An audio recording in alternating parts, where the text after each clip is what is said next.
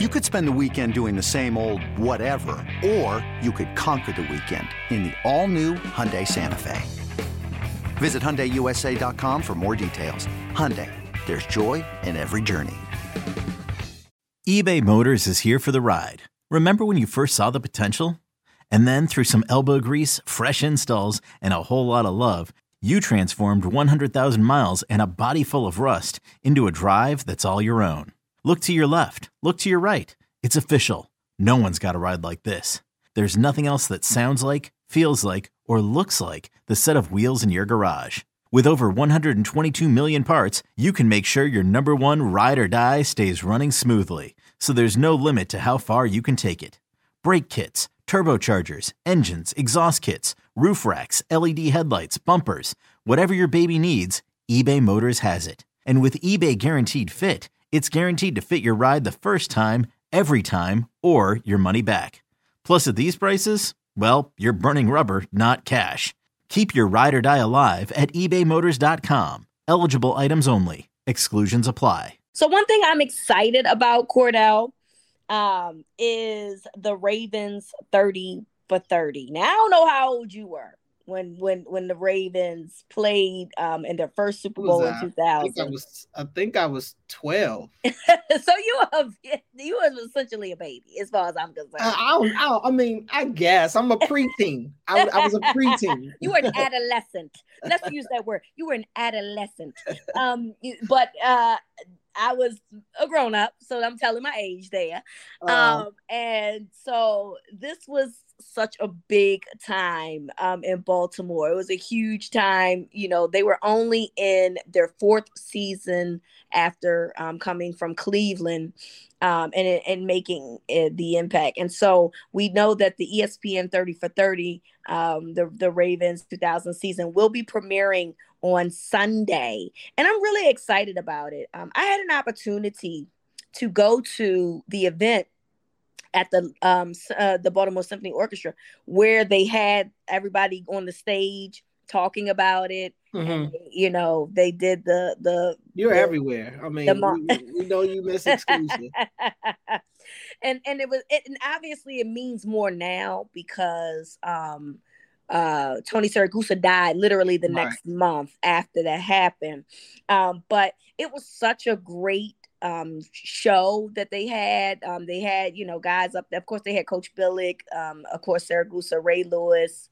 Um, they had uh, so many different guys up there with so many, Jamal Lewis um, Rod Woodson. They had all those Trent Dilfer, which was very interesting because a lot of people in this town know that um, Trent Dilfer and Brian Billick didn't have the best relationship mm-hmm. after that Super Bowl year because the following season they they picked up Elvis Grbac from Kansas City, which left a really sour taste in Trent Dilfer's mouth.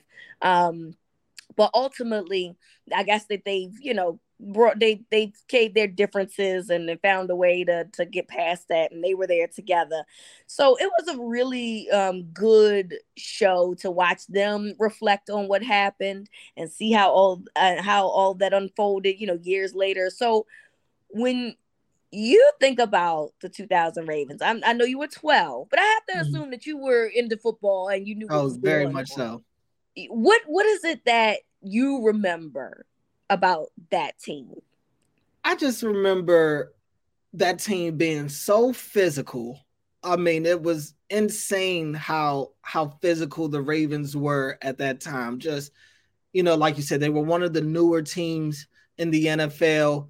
Um, so you you I was watching a lot of players that I either A had never heard of before or B thought their career was over. Um, it was kind of that it, it was it wasn't much wiggle room. Um, you were either a young guy or you were a veteran, kind of on your last act. And so, one of the things that really sticks out to me from that 2000 year is that I think five game stretch where the Ravens went without scoring a touchdown, and uh, it, it, they I think they only won. They ended up winning two of those three games, I believe, uh, that they didn't score a touchdown. Two of those five games, I should say.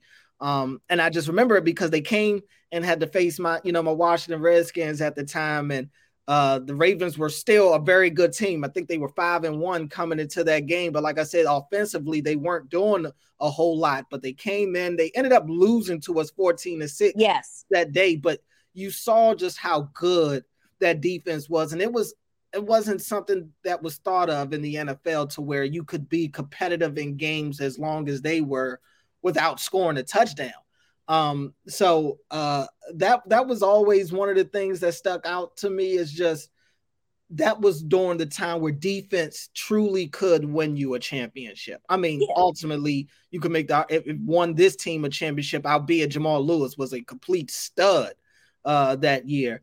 But the defensive side of the ball dominated. And you don't really have a lot of that in today's game. I really think eh, one of the big things that stands out to me is comparing today's game to the to the game eh, to the way the game used to be in 2000. And so I used to always say when people would call into my show and talk to, down the stretch of this season about how the Ravens won the Super Bowl with Trent Dilfer and, and all of that stuff. And I'm like, I hear you, but it's not the same. The, number one, this is not the 2000 defense. This is a really good defense, but it's right. not the 2000 defense. You don't have a 2000 yard rusher uh, on your roster either.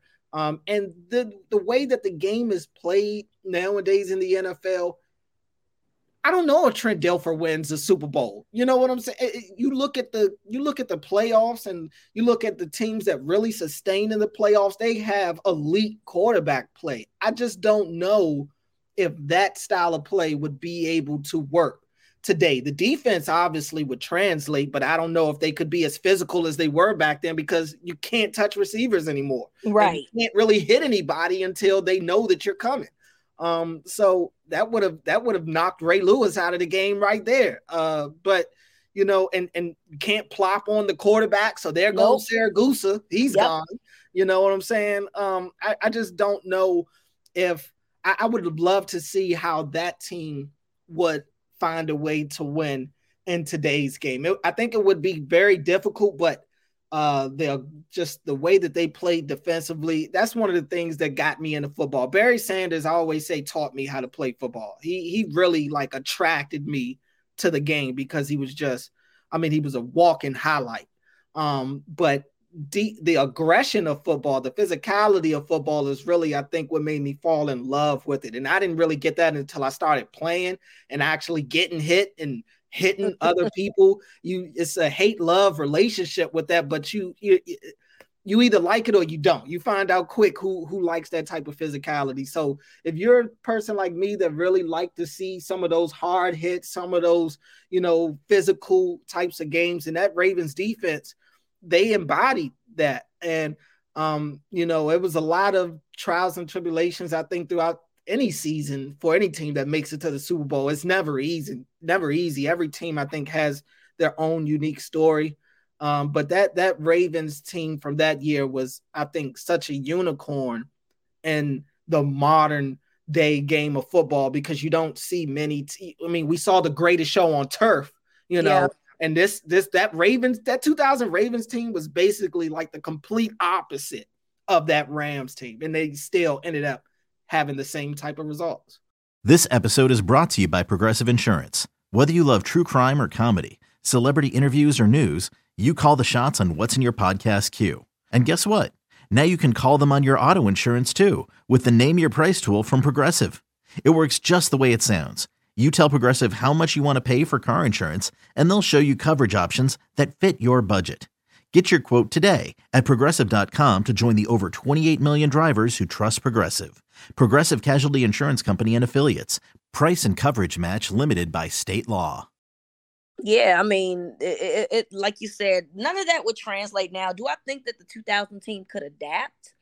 To what the rules are now? I mean, sure, right? Like eventually you would have had to adapt. And and guys like Ray Lewis were here, you know, post 2008. So they had to adapt. He had to adapt anyway. You know what I mean? Because the rules changed when uh, after 2008 when Tom Brady went down with that knee injury. But ultimately, you know, um the way that they played is such a crime in today's NFL. Yeah that you just they would have probably lost way more games just based off of penalties alone. It just would have mm-hmm. probably been so bad. But I just remember, you know, just how great they were and how they faced so much adversity because obviously everybody knows, you know, the off season before with Ray Lewis and everything that happened.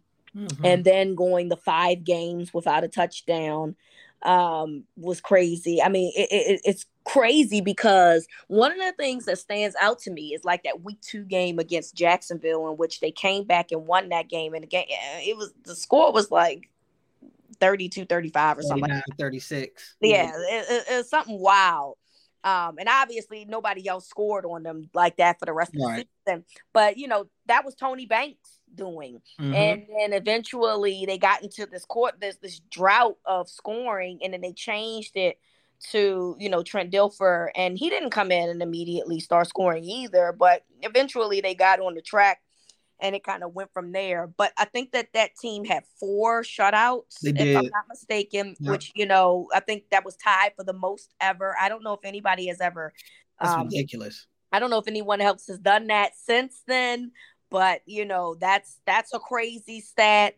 Um, I just remember, you know, them not having, you know, the most impactful players. I love Brandon Stokley I love Brandon, and we know that Brandon Stokley goes to Indianapolis, and he really has a career with Peyton mm-hmm. Manning. But Brandon Stokley you know, here got his first Super Bowl, and yeah, Qadry Ismail like those guys weren't household. Name. Brandon Stokley might be a household name if you're a Colts fan for sure, right. but outside of that, you're like, oh, he played for the Ravens. You know what I mean?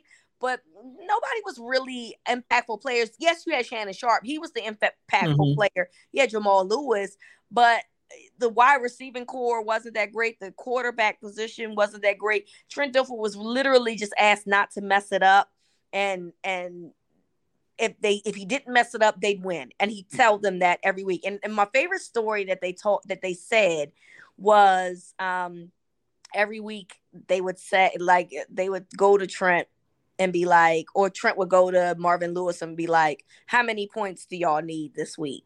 and he would say, you know, depending on the opponent, how many points they needed, and and and that would be it. And I remember in the um, AFC Championship game, it was a real low number that they said that they needed, like ten points or something like that. I can't remember what what the number was, it was something really low, some 13 points. I it, it, was something to the point where it was like pretty disrespectful to the yeah. Oakland Raiders for you to say you only need 10 or 13 points.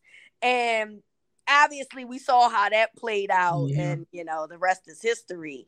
But uh there's just so much when you look at this team uh, from a defensive perspective, just how impactful you know that they were and obviously you know marvin lewis he eventually left went to washington for a little bit and then he goes to cincinnati and becomes the head coach for you know all these years prior to um, zac taylor getting there but it's really been it was such a ride i just remember like not really feeling like the ravens had a chance because mm-hmm. offensively they ain't have nothing right. you know what i mean of course the defense was playing lights out but it's like hey man, I'm just happy that my team is in the playoffs.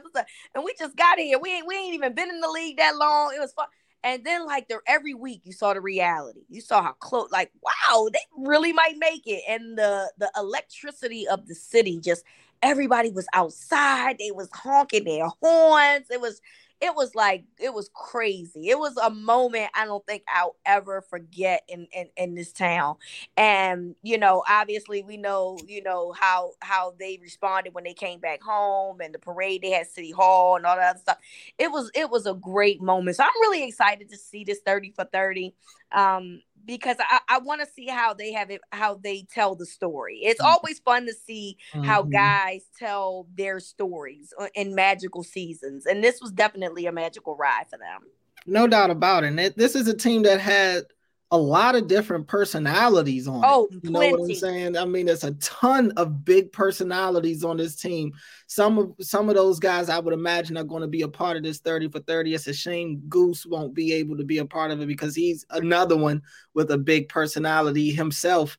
Uh, but yeah, I'm I'm I'm curious to see some of the stories that are told that we don't know about uh, from some of these guys, and even them reenacting some of the stories that we do uh, know about. But yeah, I mean, that that that was uh, uh, you know a great time. I would imagine to be a Ravens fan. I mean, um, during 2000, I think it was decent a decent time for me, but not as good as it was for the Ravens, obviously.